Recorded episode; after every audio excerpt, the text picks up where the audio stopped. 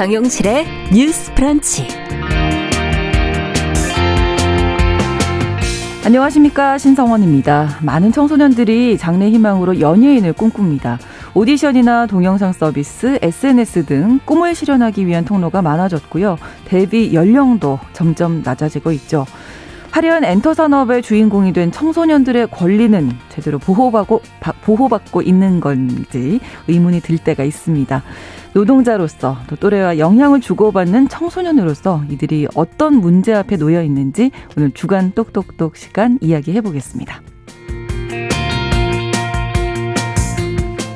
주로 남성 어른이 가족에 대한 권력을 행사하는 가부장제가 가정 안에서 나아가 우리 사회에서 어떤 부작용을 낳았는지 최근 몇 년 사이에 많은 논의가 벌어지고 있죠. 그런데 이 가부장제를 비판해온 여성이 달라진 상황 속에서 스스로 가부장의 위치에 서면서 겪은 고민을 담은 다큐멘터리 영화가 개봉해서 관심을 끌고 있습니다. 박강아름 결혼하다의 주인공 박강아름 감독을 오늘 초대석에서 만나보겠습니다. 팔월 이십일 금요일 정용실의 뉴스 브런치 문을 엽니다.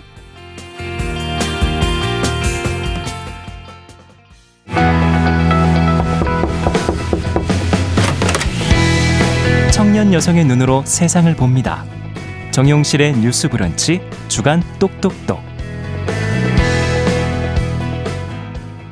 휴가를 떠난 정용실 아나운서를 대신해서 뉴스 브런치 진행하고 있는 아나운서 신성원입니다. 금요일 첫 코너 주간 똑똑똑인데요. 청년 여성의 시각으로 다양한 주제 다뤄보는 시간이죠.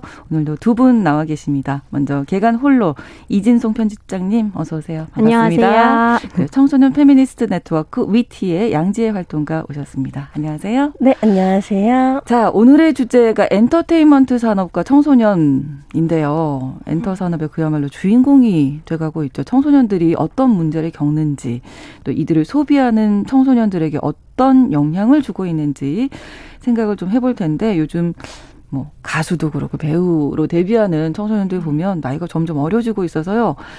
이제 아이를 키우다 보니까 그런 생각 먼저 들더라고요. 예전에는 어, 예쁘다 이런 생각이었다가 요즘에는 학교 가나? 음. 뭐 친구들은 좀 잘 사귀고 있나? 네네. 뭐 밥은 잘 먹고 다니나? 약간 이런 마음으로 저는 사실 바뀌었거든요. 네. 두 분이 보시기에는 어떠신지 먼저 이진송 편집장님. 어, 네. 일단은 이 엔터테인먼트 산업 속의 아동 청소년의 문제를 얘기를 하자면 말씀하신 것처럼 어떤 네. 수면이라던가 식사에 음. 대한 문제도 이제 이야기가 많이 되는데 또 네. 그중에 하나가 지금까지 잘 이야기되지 않았던 학습권에 대한 걱정입니다. 아, 그렇죠. 그래서 학교는 제대로 가는지 이런 걱정을 많이 하게 되는데 이천십칠 년에 국정감사 자료에 따르면 청소년 연예인 열 명 중에 여섯 명이 이제 드라마, 영화 촬영이나 여러 가지 스케줄 때문에 네. 학교에 매일 가진 못하고 등교가 이제 주로 사십칠 퍼센트 정도가 주 이, 삼 회에 등교에 그친다는 결과가 있어요. 네. 그러다 보니까 이제 우리나라 연예계 산업은 더 어린 나이일수록 상품성이 좋다고 여기고 네. 이 꿈을 위해서는 음. 이런 거는 포기해도 된다. 혹은 네, 이걸 네, 포기해야만 네. 더 진정성 있고 절박한 거다라는 음. 분위기가 좀 만연하다 보니 아무래도 학습권이 좀 보장받지 못하는 경우가 많습니다. 네. 그러다 보니까 이 기본 교과 과정을 이수하지 못하면서 사회화의 문제는 물론이고 이제 연예인 이후에 다른 진로를 탐색할 때도 여러 가지 장벽이 있는 그렇죠. 문제가 있습니다. 네, 양지혜 활동가님 좀 보셨어요? 주변에 그런 분들을? 음, 어, 제 주변에는 저랑 같이 활동하는 동료의 친구가 뭐 아이돌 서바이벌 프로그램에 나가고 하기도 하더라고요. 오, 그런 걸 보면서 정말 뭔가 확실히 더 어려졌고 문턱이 더 높아지 점점 더 완벽할 것을 맞아요. 요구한다는 네네. 것이 생각이 많이 들었어요. 사실 음. 이 부분은 엔터 산업뿐만이 아니라 음. 뭐 유튜브 등의 어떤 방송 매체에 출연하는 그렇죠. 아동 청소년이 점점 더 어려지고 있는 반면에 요즘에 키즈 크리에이터도 네. 많잖아요. 음. 키즈 크리에이터도 네. 많. 근데 이들의 권익을 어떻게 보호할 거냐라는 논의는 아직 제대로 되지 않은 음. 상황이 문제라고 생각하는데요. 네. 어, 저는 아동 청소년이 꼭 학교가 아니더라도 다양한 장에서 배울 수 있다고 생각하고 아. 실제로 뭐 학교박센터나 이런 다양한 배움을 제공하는 공간도 있다라고 생각을 합니다. 네. 근데 다만 아동 청소년만이 아니라 이 엔터 산업에 종사한 대부분의 이들이 되게 착취적이고 살인적인 노동 강도에 시달리는 음. 문제가 사실 되게 근본적인 문제라고 생각하는데요. 네. 뭐 이천십육 년에 티비엔 드라마 혼술남녀의 고 이한별 조연출님이 종영 네. 이후에 좀 살인적인 노동 강도를 고발하면서 그렇죠. 목숨을 끊으신 사례가 있었고 되게 최근에 드라마들에서도 이런 살인적인 노동 강도와 장시간 촬영에 대한 네. 문제제기들이 있었는데요. 이렇게 전반적인 문화가 열악한 상황에서 음. 아동 청소년의 인권만 보호하면서 이들만 촬영 시간을 준수하기도 참 어려운 일인지라. 그러네요. 네. 네. 네, 저는 좀 이런 부분들도 함께 고민해보면 좋겠다는 생각이 듭니다. 전반적인 방송 환경도 좀 변할 네. 필요가 있다. 노동 강도 같은 면에서. 네. 그리고 이제 학습권도 학교만 꼭 배움의 장이 아니다. 음. 그 이외의 장소에서도 배울 수 있는 공간 충분히 있다. 이런 면 지적을 해 주셨는데요. 또 저는 또 한 가지 몇 년 사이에 그 서바이벌 무슨 오디션 프로그램이 정말 많아졌잖아요. 음. 음. 근데 이게 학교에서 사실 학교 가기 싫은 게 학생들이 등수가 맞아요. 있고 음. 점수가 있고 이게 싫은데 어떻게 보면 또 다른 그 등수 경쟁에 내몰리게 된 게 아닌가 이런 생각도 들어서 이 부분은 어떻게 생각하시는지요? 어, 네. 일단은 최근에 서바이벌 프로그램의 연령대가 참가자들의 연령대가 점점 낮아지면서 이제 네. 미스트롯 같은 경우는 아예 초등부가 따로 그렇죠. 있을 정도로 아. 이제 초등학생들도 참여를 하는 네. 이런 상황이 됐습니다.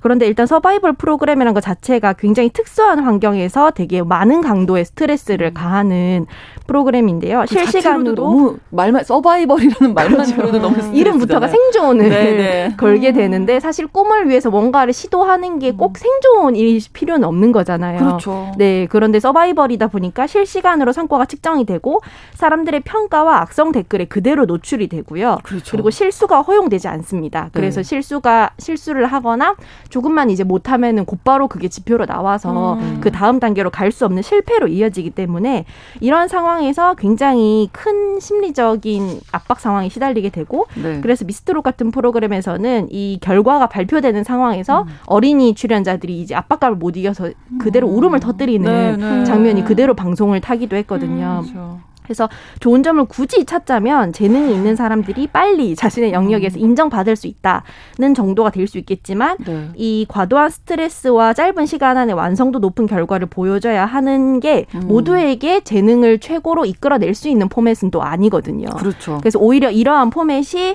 어떤 그 환경에 적절하지 않은 재능을 망가뜨릴 수도 있다라는 점이 네. 좀 우려가 되고요. 이 네. 미디어에 노출되는 활동, 노출돼서 활동하는 청소년의 나이가 점점 어려지면서 이들이 더 이상 우상이나 나와 다른 세계를 사는 스타가 아니라 네. 나와 비슷한 존재, 자아의탁을 할 수 있는 존재가 됐어요. 서바이벌을 음. 하다 보니까 이 사람을 육성해서 스타로 만드는 과정을 거치기 때문에 그렇죠. 더 네. 이상 아주 특별한 존재가 아니라 나와 나도 비슷한, 그렇게 될 수 있다. 네, 평범한 사람이었는데 응원과 성장을 거쳐 스타가 됐다. 이런 음. 식의 서사가 완성이 되기 때문에 네네. 자신을 의탁하는 게 좀 가능해져요. 음. 그러다 보니까 최근에는 이제 이 십 대 연예인들의 그 몸에 자아상을 투하를 해서 약간 십 대 청소년들 사이에서 거식증 같은 극단적인 아. 다이어트가 유행하는 음. 원인 중 하나로 꼽히기도 합니다. 그렇습니다. 양지혜 원장님. 음. 네.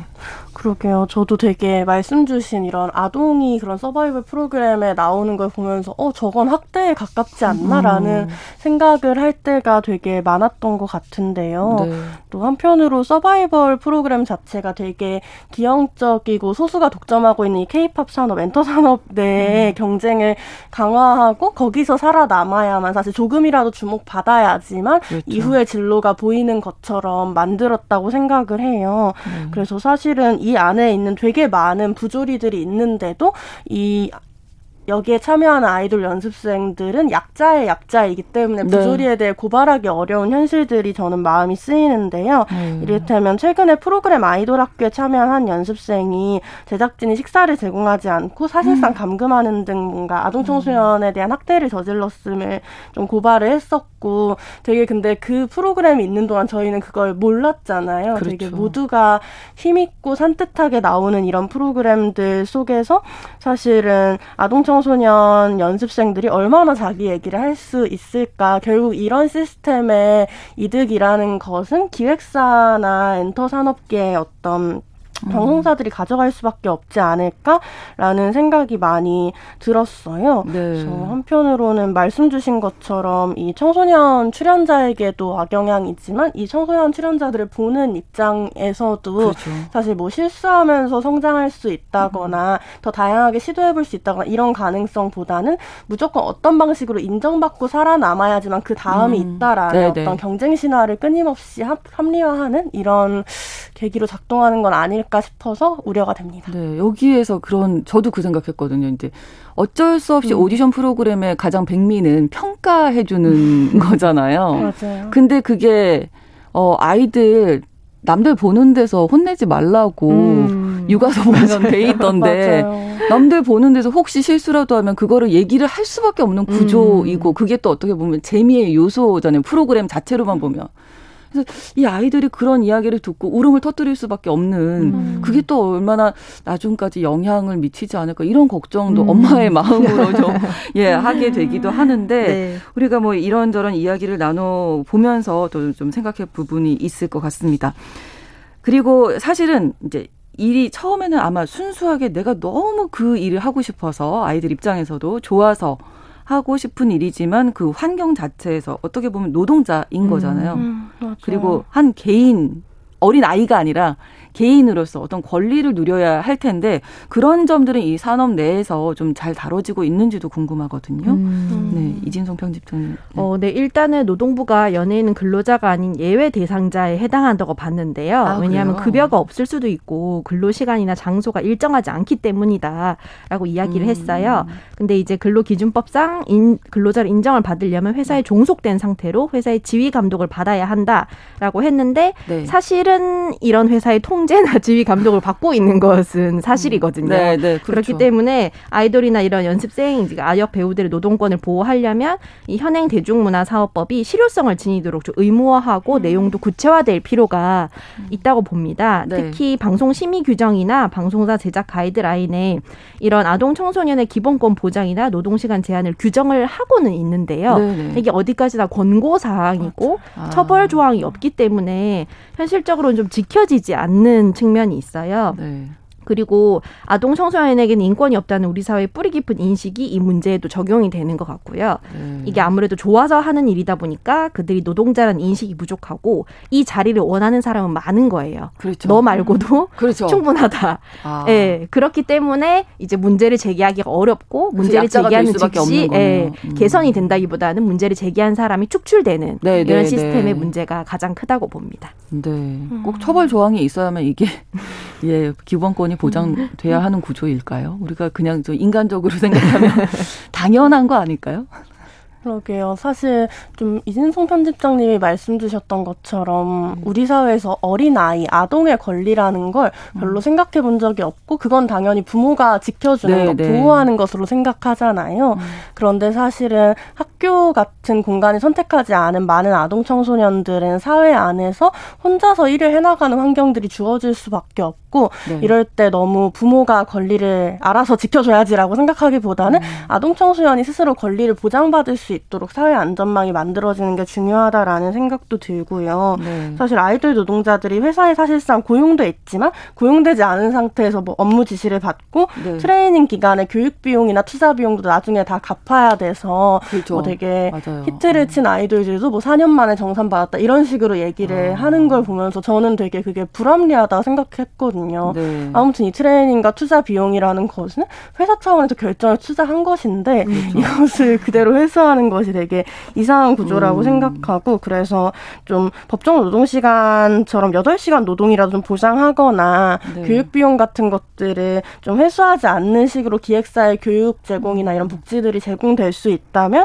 이러한 문제가 좀 개선되지 않을까 그래서 이러한 제도적 개선이 필요하지 않을까 생각을 했고 네. 또 한편으로 우리 사회는 무언가 시도 를 하기 위해 개인이 지나치게 많은 자원을 투자해야 되고 그게 미끄러졌을 때 다시 시작할 수 있는 사회적 안전망이 많이 부재하다는 점 아, 특히 네. 청소년기는 정해진 루트대로 살지 않으면 사회가 보호해주지 않는다는 점이 그렇죠. 되게 큰 것 같아요. 네, 네. 그런 면에서는 음. 좀 더 다양한 청소년들의 삶에 대해 우리 사회가 관심을 기울일 필요가 있고 네. 또 뭐 기본소득 같은 좀 노동과 상관없이 안정적인 소득 기반도 필요하다 생각해요. 특히나 네. 문화예술인들은 좀 노동과 활동의 구분이 모호할 수밖에 없는 음, 직종이기 그렇죠. 때문에 네, 네. 더더욱 좀 생계보장이라는 것이 네. 노동에 의해서만 이루어지지 않을 수 있도록 전체적인 음. 고민이 필요하다 생각합니다. 네, 몸과 정신의 건강이 정말 중요할 것 같은데 뭐 배우나 아이돌 가수들 뭐 활동하다가 뭐 다칠 수도 음. 있고요. 아까 말씀해 주신 거식증에 걸린 음. 경우도 공황장애 요즘에 많이들 얘기되잖아요.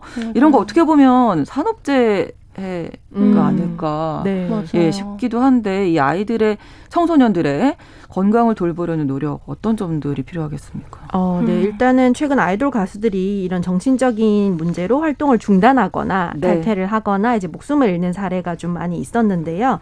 이게 엔터 산업의 구조적인 문제와 연관이 있기 때문에 말씀하신 대로 산재라고 볼 수 있습니다. 음. 연습생 시절부터 치열한 경쟁 중심의 구도에 놓여 있다 보니까 스트레스나 불안감, 좌절감 같은 게 많고 수면이나 학습권을 보장하지 않는 건 물론이고 아이돌 같은 경우는 이제 에스엔에스 규제 정도로, 네. 예, 그리고 뭐 씨씨티비를 설치해서 먹는 것을 관리한다던가 하는 식으로 상상을 초월하는 굉장히 촘촘한 사생활 통제가 이루어지고 있어요. 그렇군요. 그러다 보니까 이제 정신적 고통을 호소하는 경우가 많은데 소속자 차원의 적극적인 조치와 심리적 케어가 사실 필요합니다. 근데 업계에서는 이제 기획사 내부에 상주하는 상담사를 두거나 정기적인 심리 상담이 이루어져야 한다고 필요는 느끼면서도 네. 이걸 아무래도 비용의 문제나 현실적인 문제를 두고 좀 기피하는 상황이 기도 해요. 그래서 네. 이런 경우에 대해서 이제 문제 의식이 좀 많이 바뀌면서 네. 좀 필요 가 따라야 한다고 생각을 하고 외국 같은 경우에는 이제 샤프롱 제도라고 그래서 그 음. 젊은 여성이 사교장에 나갈 때 따라가서 보살펴주는 사람을 뜻하는 프랑스어인데요. 샤프롱? 네, 샤프롱인데 네. 아역 배우를 전담 관리하는 스태프를 부르는 아, 표현이기도 해요. 네, 오. 그래서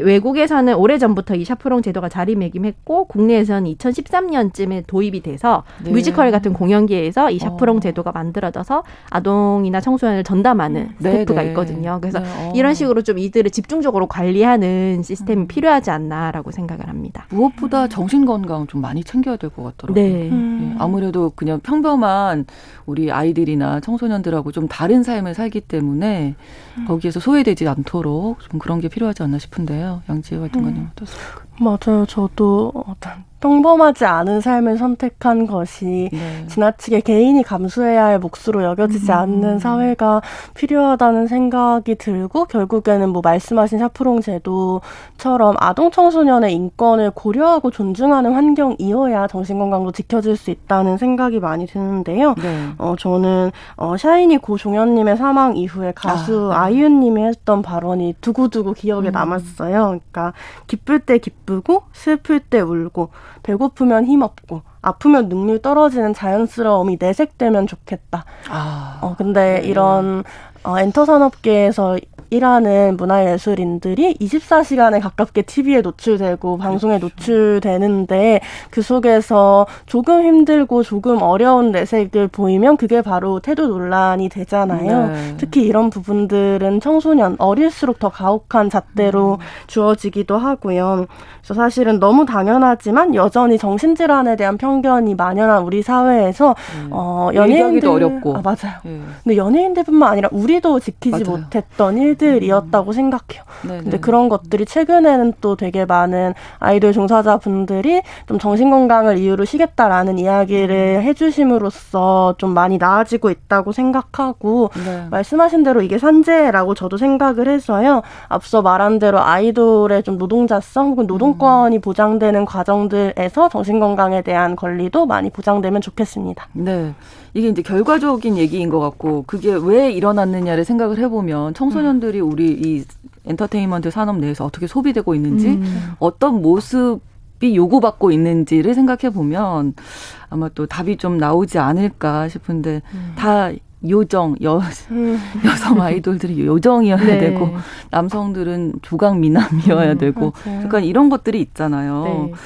근데 이 아이돌들을 또 배우들을 좋아하는 대다수층이 또 청소년들이고 음. 서로 또 영향을 받고 음. 뭐 이런 어, 어떻게 보면 악순환이라면 악순환이라고 할 수 있는 이런 구조가 지금 이루어지고 있는데 여기에서 좀 어떤 변화가 필요하지 않을까 싶어요. 서로 음. 좀 선순환이 되도록 음. 어떤 점들을 생각해 볼 수 있을까요? 어, 음. 사실 여성 청소년 연예인의 경우에는 소녀 이미지 소비를 상상을 네. 하시면 가장 직관적으로 이해하실 수 있을 텐데요. 소녀, 소녀 하면 생각나는 것들. 네. 이제 어리고 순수하고 무구하고. 네. 사람들의 근심 걱정을 잊게 해주는 환상 속의 어떤 존재여야 한다는 강렬한 압박이 있는데 이 네. 과정에서 성적으로 매력적이 돼 성적으로 또 무지해야 한다라는 아. 딜레마에 놓여 있기도 해요. 네. 그러다 보니까 이제 어린 나이의 청소년이 무분별하게 성적 상품화되고 있고 여성 청소년들이 이런 요구를 내면화해서 또 스스로 그런 대상화를 욕망하게 되기도 합니다. 음. 그래서 성적 상품화뿐만이 아니더라도 어른들이 보고 싶어하는 아동 바람직하다고 생각하는 청소년의 모습만 미디어에서 재현될 때가 있는데요. 네. 민폐 안 끼치고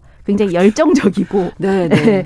어른들 사정을 먼저 배려하고 어. 속이 깊은 이런 어린이와 청소년들만 네. 미디어에서 굉장히 다양하게 그 딱 제시가 되는데 네. 이런 것들이 사실은 어떻게 보면 좀 다른 불편하고 좀 시끄러운 아동이나 청소년을 쫓아내려는 노키즈존과 같은 아. 아동혐오 정서로 이어지는 게 아닌가. 내가 네. 보기 편한 네, 네, 어린 네. 존재만을 네. 보고 싶어하는 그렇게도 생각을 네. 했고요. 시끄러운 게 아이들인데요. 네, 그러니까요. 네. 그게 아이들의 일인데 울고 예, 떠드는데. 예, 예. 그래야죠. 네, 네, 그런데 이제 청소년의 입체적이고 다양한 모습을 풍부하게 재현을 하되 이들을 성적 위협이나 착취로부터 보호해야 한다는 강력한 사회적 합의가 필요하지 않을까라고 음. 생각을 합니다. 네, 그래야 될 텐데요, 정말. 맞아요. 저도 되게 좀 동의가 되는 부분인 것 같은데 특히 여성 청소년의 경우에 네. 되게 성에 대해 알면 안 되지만 또 굉장히 성적 매력을 어필해야 되고 그래서 좀 여성 아이돌의 경우에 뭐 방송을 하다가 뭐 네. 짧은 치마를 입었는데 네, 이거를 네. 뭐 무릎을 가린 것이 막 논란이 된다거나 막 이런 식의 사례들도 있었더, 있었어요. 그래서 네. 사실 이런 부분들에서 사실은 청소년을 음. 아예 성적이지 않게 묘사하라라는 것도 저는 틀렸다고 생각하는데 음. 왜냐하면 사실 모든 인간은 성적이니까요. 네, 근데 네. 이 청소년의 성을 어른들이 원하는 방식으로만 묘사하려고 한다라는 네, 게 네. 되게 큰 문제라고 생각하고 한편으로 되게 오래된 사례를 한번 얘기해보고 싶은데 네, 네. 이십일 년 전에 가수 보아님께서 청소년기에 일본 활동에 대한 얘기를 하던 중 뭐 네. 공부, 일상과 뭐 이런 연예계, 산업 외 두 마리 토끼를 다 잡을 순 없잖아요 라고 네. 표현을 음. 했는데 네. 이게 그때 되게 욕을 많이 먹었다고 해요. 왜요? 어, 되게 어린애가 어린애답지 않게 말한다는 거죠. 칭얼거리지 않고.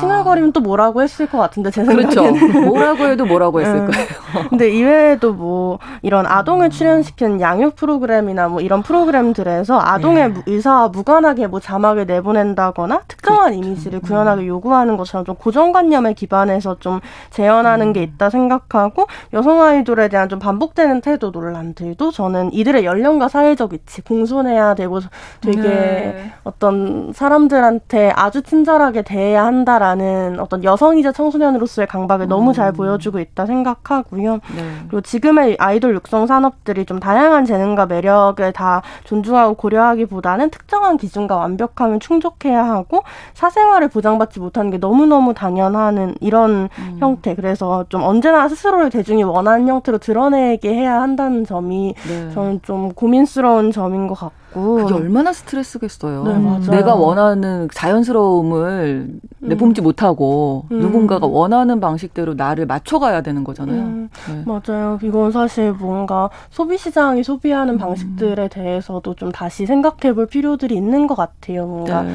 뭐 이천 년대에 비해서 뭐 사생팬 문화 이런 것들이 나아졌다고는 음. 하지만 여전히 어떤 아이돌이나 어, 연예인을 소비하는 맥락들에 대한 고민들도 필요하다 생각하고요. 네. 그래서 아동권리 보호기구들이 함께 만든 미디어 가이드라인을 보면 미디어 관계자들이 이런 아동의 사생활을 보호하고 네.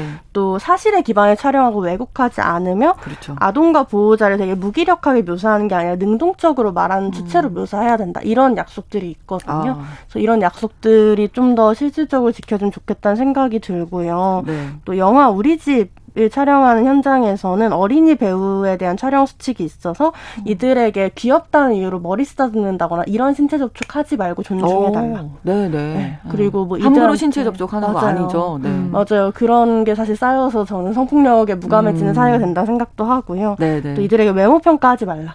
네. 이런 얘기들 아유, 좀 예뻐라 뭐 이런 말을 음, 우리가 맞아요. 하게 되는데 뭐 오늘 날씬하네 뭐 이런 아. 오늘 뭐 이런 얘기들 혹은 뭐 뾰루지 얘기 이런 거 하지 마. 아, 네, 네, 네. 이런 얘기 하더라고요. 그래서 네. 이게 뭐 물론 다 지켜지긴 어려웠겠죠. 음. 촬영 현장에 사람들이 많았을 거고 근데 네. 이러한 문화가 지향되고 이러한 걸 약속받는 환경에서 배우들이 일할 수 있는 것과 그렇지 않은 건 너무너무 다르다고 음. 저는 생각을 해서 네. 이런 가이드라인들에 대해 좀 더 섬세하게 네. 기왕이면 이제 방송사 차원에서 예, 예, 예. 만들어 나갈 수 있으면 어떨까 생각합니다. 네. 물론 당연히 그렇게 만들어져야 한다는데 음. 동의를 하고요. 음. 지금 말씀 듣다 보니까 우리가 우리 일상생활 어떤 방송 현장 어떤 일하는 현장이 아니라 방, 일상생활에서부터 네. 좀 바뀔 점들이 많다. 맞아요. 이런 생각을 또 하게 됩니다. 자, 이 이야기 마무리하면서 엔터 산업과 성산업이 연계되어 있다는 점도 꾸준히 지적이 되고 있는 점이잖아요. 음. 이 청소년 연예인들이 이런 위험에 또 많이 노출돼 있다. 이 점에 대해서 좀 말씀 나누고 음. 마무리할까요? 맞아요. 네. 아무래도 이런 하이리스크 하이리턴인 이 엔터 산업에서 미끄러진 여성 청소년 분들이 성매매 브로커의 주요한 대상이 되는 현실이 있다라고 생각해요. 네. 엔터 산업 내 앞에서 말했던 것처럼 안전망이 부재하고 엔터 산업 내에서 미끄러졌을 때 다른 사회적인 진로들이 보장되지 않는 환경들이 좀 크게 문제라고 생각하고 그렇죠. 또 한편으로는 얼마나 방송가나 엔터 산업계가 남성 권력을 중심으로 성을 상품화하고 음. 접대하는 데 익숙해졌냐라는 질문 어, 장, 고 장자연 사건 이후에 십 년이 그렇죠. 넘게 지났는데도 아직도 바뀌지 않은 상황들에 대한 좀 고민이 있고요. 그래서 이 엔터 산업 자체가 민주적이고 투명하고 인권 친화적으로 재편될 때 음지에서 폐쇄적으로 이루어지는 성산업 역시도 음. 좀 어, 적발될 수 있지 않을까라고 생각을 하고 여성 네. 예술인에 대해서 좀 문란하다 혹은 섹시해야 한다라는 네, 이런 네. 사회적 인식들이 음. 좀 더 깨지는 건 역시도 필요하다는 생각이 듭니다. 네, 이진송 편집장님 네, 마무리해 주실까요? 네. 네, 무엇보다 이런 사실을 이제 개인이 폭로하고 문제를 제기했을 때 사법 체계가 이를 적극적으로 제지하고 처벌을 해야 한다라는 음. 생각이 많이 드는데요. 이런 사례가 지금까지 너무나 많았지만 그렇죠. 항상 흐지부지 되어 왔다는 예, 예. 점. 음. 그리고 오히려 적극적으로 예, 처벌이나 이런 수사에 적극적이지 않았다는 점이 항상 아쉬움으로 음. 남는데요. 이런 네. 전반적인 변화가 필요하다고 봅니다. 알겠습니다. 주간 똑똑똑 시간 오늘은 엔터테인먼트 산업 속의 청소년 들이 겪고 있는 여러 가지 문제들 깊이 생각해봤습니다. 청소년 페미니스트 네트워크 위티의 양지혜 활동가, 개간 홀로의 이진송 편집장님 두 분과 함께했습니다. 고맙습니다. 감사합니다. 감사합니다. 정영실의 뉴스 브런치 함께하고 계신 지금 시각 열 시 삼십이 분 됐습니다. 라디오정보센터 뉴스 듣고 오겠습니다. 어제 하루 코로나십구 백신 일 차 접종자는 오십만 천여 명, 이 차 접종 완료자는 이십구만 이천여 명 늘어난 것으로 집계됐습니다. 인구 대비 일 차 접종률은 사십팔 점 삼 퍼센트, 접종 완료율은 이십일 점 육 퍼센트입니다. 사십 대 이하 연령층 가운데 아직 코로나 백신 접종 일정을 예약하지 못한 십팔 세에서 삼십오 세는 오늘 오후 여덟 시부터 이십일 일 오후 여섯 시까지 추가로 예약할 수 있습니다.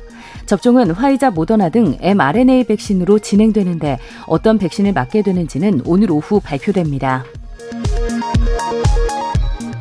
경기도는 이재명 경기지사가 지난 유월 십칠일 이천 쿠팡 화재 당일 유튜브 채널 황교익티비 촬영을 해 논란이 일고 있는 데 대해 화재 즉시 현장에 반드시 도지사가 있어야 한다고 비판하는 것은 과도한 주장이고 억측이라고 반박했습니다.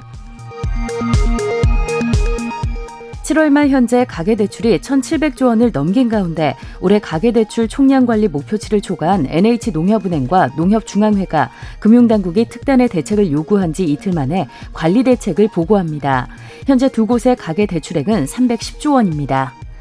지금까지 라디오정보센터 조진주였습니다.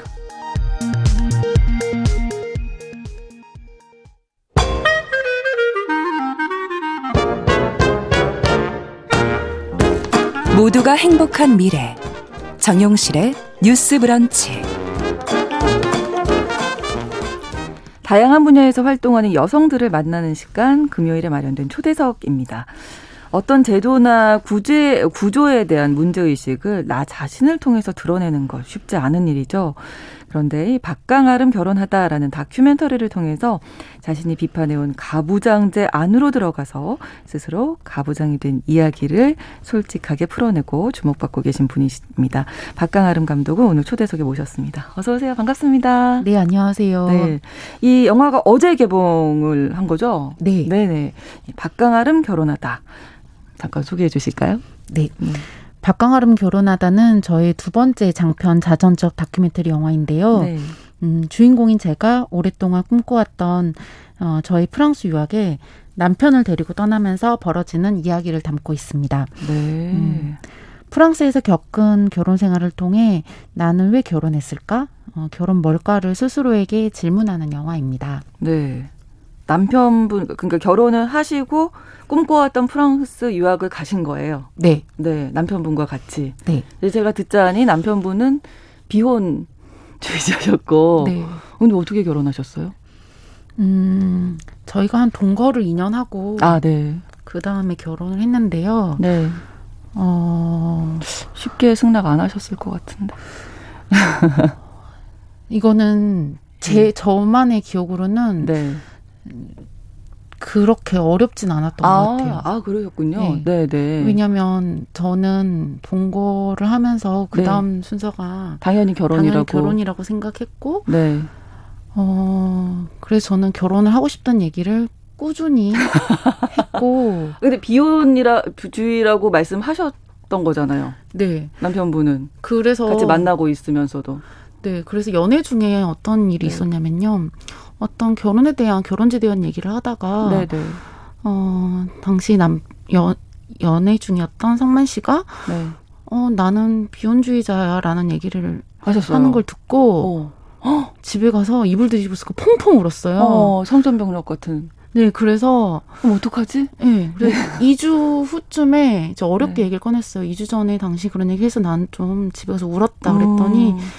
어, 당시 성만 씨가, 네. 깜짝 놀라면서 어? 당신은 이제까지 결혼제도에 대해서 비판적으로 말하지 않았냐. 아. 그래서 그래서 나도 과감히 얘기를 한 건데 어, 난 당연히 당신도 그럴 줄 알고 그게 왜 놀랄 일이지? 어. 어, 라고 얘기를 했고 네.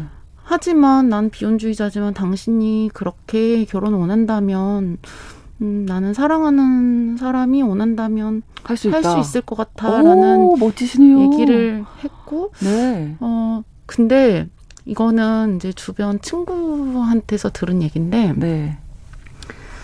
왠지 제가 어, 뭐지 결, 네. 그 남편이 네. 프랑 결혼을 안 한다고 네. 얘기를 하면, 네. 이제 제가 헤어지자. 할 것 같은 것 같아서 때였대요. 맞추셨군요. 그랬다고 저는 직접 들은긴 않았지만. 어, 예. 아, 오늘 그럼. 남편분도 같이 나오셨어야 되는데.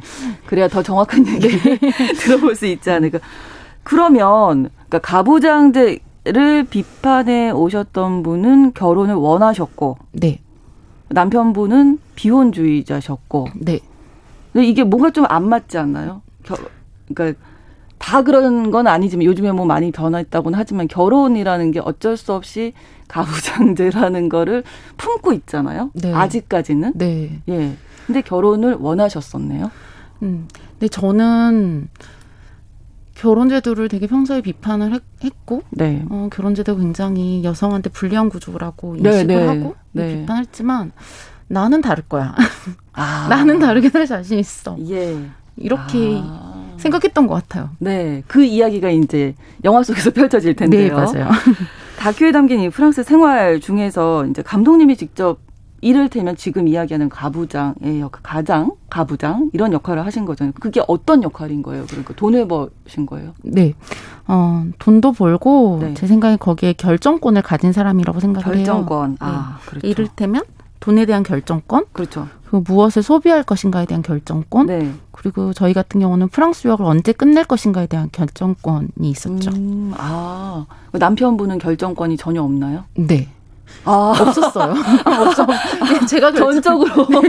아, 아, 여기서 끝낼 것이다, 말 것이다, 뭐 네. 어떤 큰 일은 다 결정을. 네. 하시는군요. 그게 가부장적인 아, 모습이었다고 생각해요. 괜찮으세요? 그러니까 약간 뭐, 어, 나도 결정하고 싶어 이런 뭐 어떤 속내를 조금씩 드러내진 않으시나요?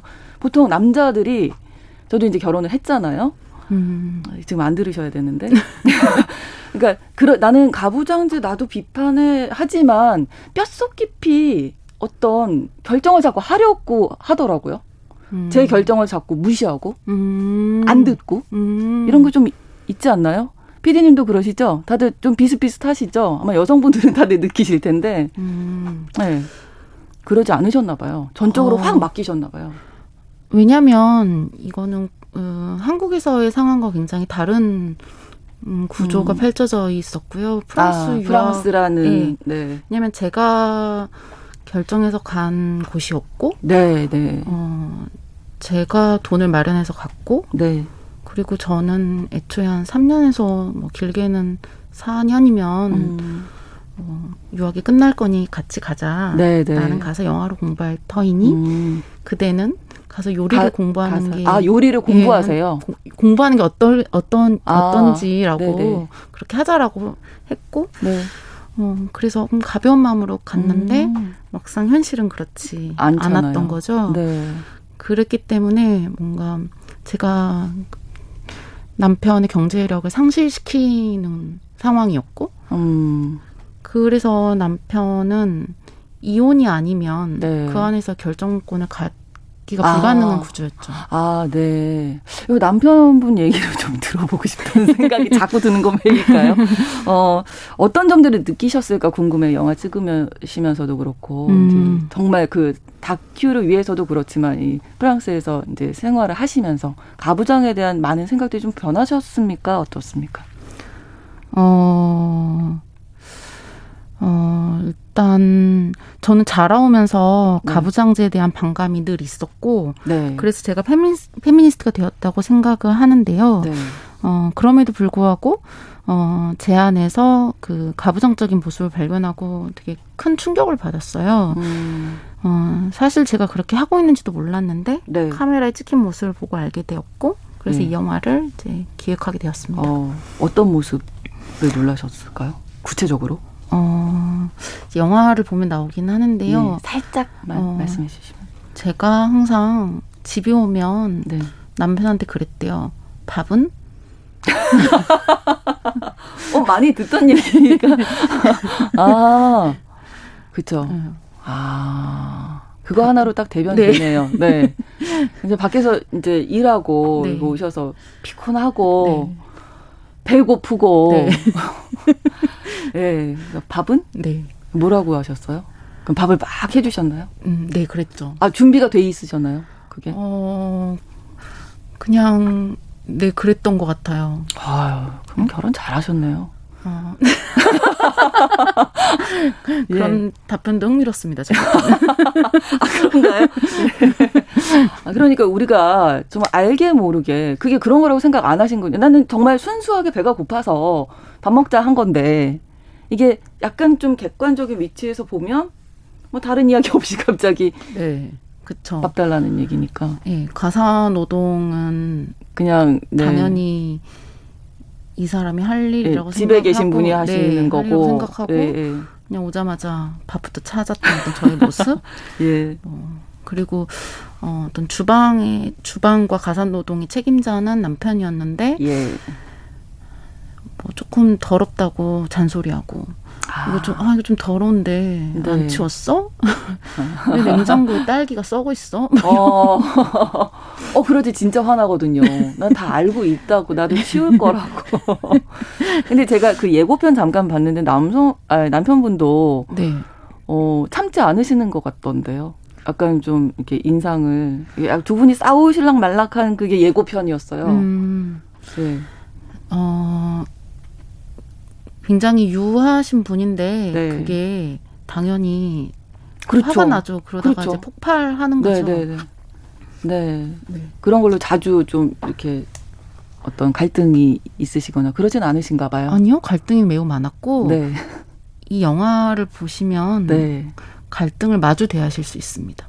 갈등이란 어떤 것인가? 아니요. 예. 그냥 갈등이란 어떤 것인가 보다 그냥 네. 갈등의 이해요? 현장. 그렇군요. 자, 지금 음, 영화 속 그 시간으로부터는 좀 몇 년이 흐른 상황이잖아요. 네. 네. 그때하고 지금하고 좀 변하신 부분이 있으신가요? 음. 좀, 아, 그, 지금의 나라면 저때 저렇게 안 했을 것 같다, 뭐 이런 생각 하신 부분이 혹시 있으신지. 음. 저는 지금의 제가 영화 속이 저와 크게 다르다고는 생각하진 않아요. 음, 네. 그, 음. 어, 그래서 지금 나라면 이렇게 하지 않았을 때 하는 건 별로 없긴 해요. 아, 그렇군요. 어, 네. 왜냐면, 어, 저에게 다시 이런 상황이 똑같이 펼쳐진다면, 네.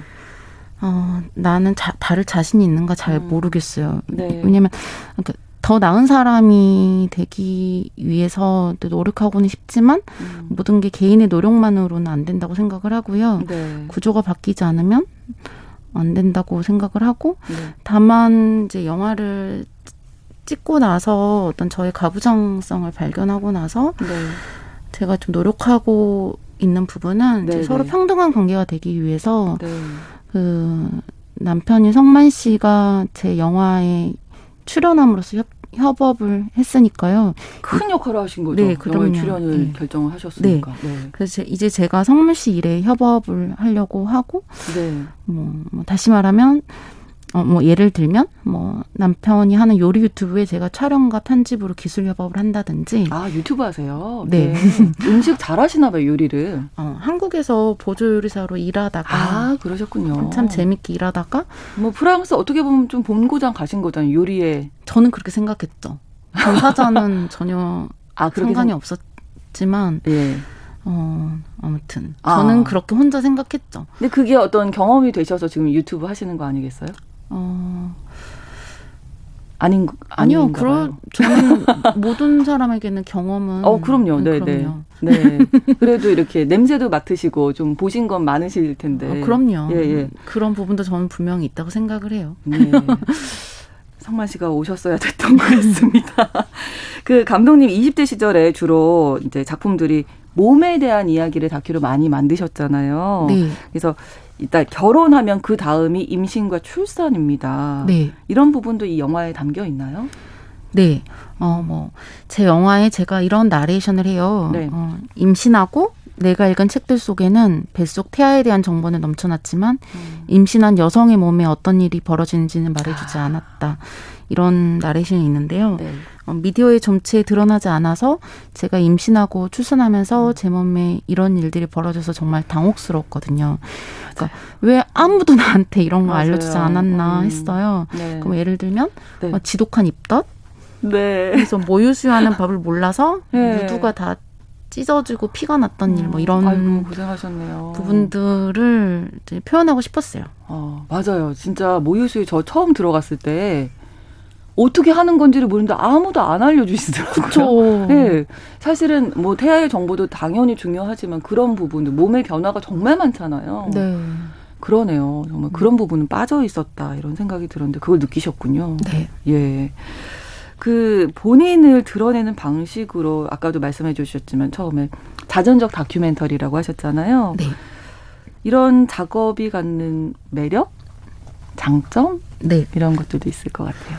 음, 저는 카메라 앞에 네. 그 예술가의 몸이 주인공이자 감독으로서 서 있는 게 너무 흥미롭고요. 네. 음, 시각 예술사에서 이렇게 예술가의 몸이 주체적으로 서 있었던 적이 있었나 싶어요. 음. 또한 어, 박강아랑 결혼하다의 피디이자 제 오랜 친구인 김문경 피디님이 이런 말을 했는데요.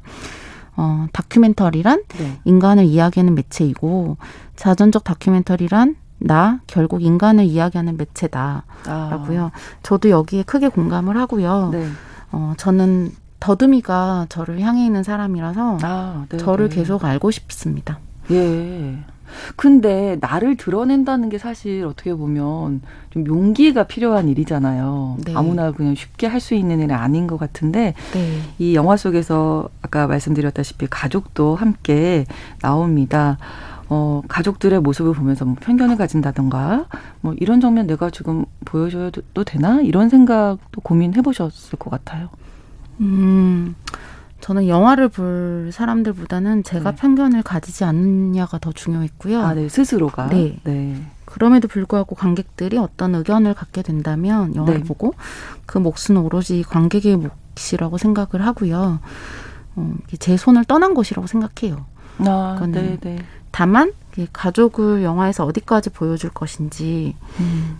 그러니까 어디까지 촬영할 것인지는 합의 과정, 그것에 대한 합의 과정은 매우 중요했고요. 네.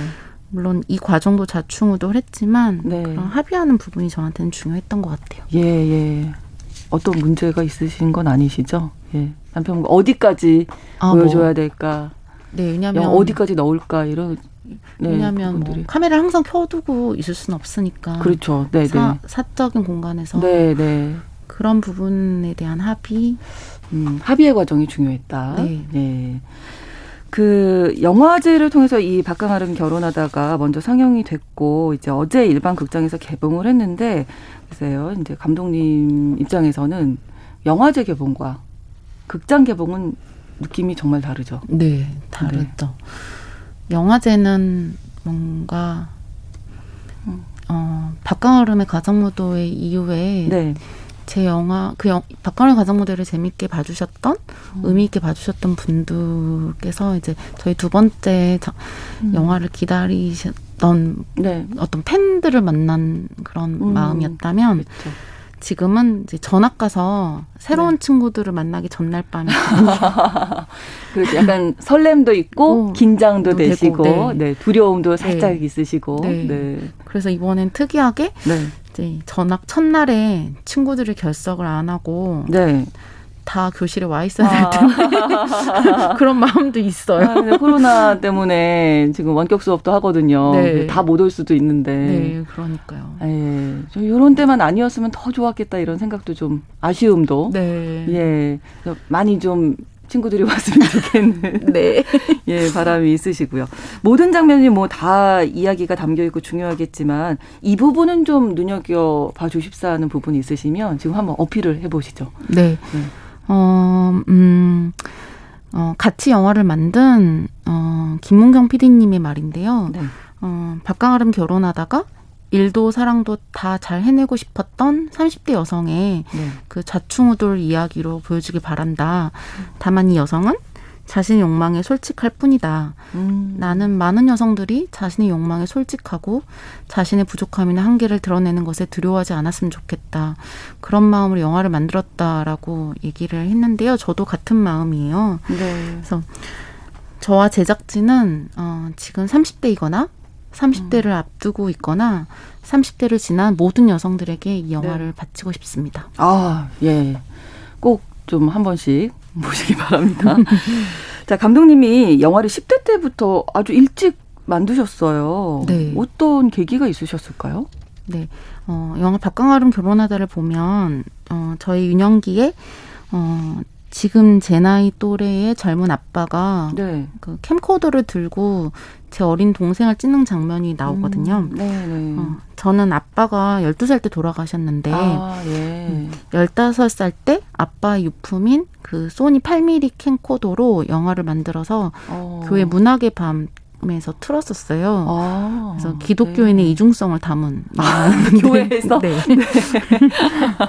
그게 영화의 시작이었고요. 예, 예. 그 후로 광주에 있는 어, 전 청소년기를 광주에서 보내는데요. 네. 그 광주에 있는 청소년 영화 모임 출하라는 영화 모임에 가입해서 음. 어떤 젠더와 성에 대해 고민하는 단편 영화들을 만들었어요. 네. 그때 만들었던 영화는 뭐 젠더에 대해 질문하는 섹스와 음. 십 대 여성의 입장에서 자신의 성에 대해 고백하는 뭐 물어보는 거야 너한테라는 제목의 영화가 있어요. 네. 그리고 그 이후에 이십 대 때 박강아름의 가정무도회 여기에서도 아마 외모에 대한 이야기를 몸에 대한 이야기를 다루셨던 것 같습니다. 네. 네.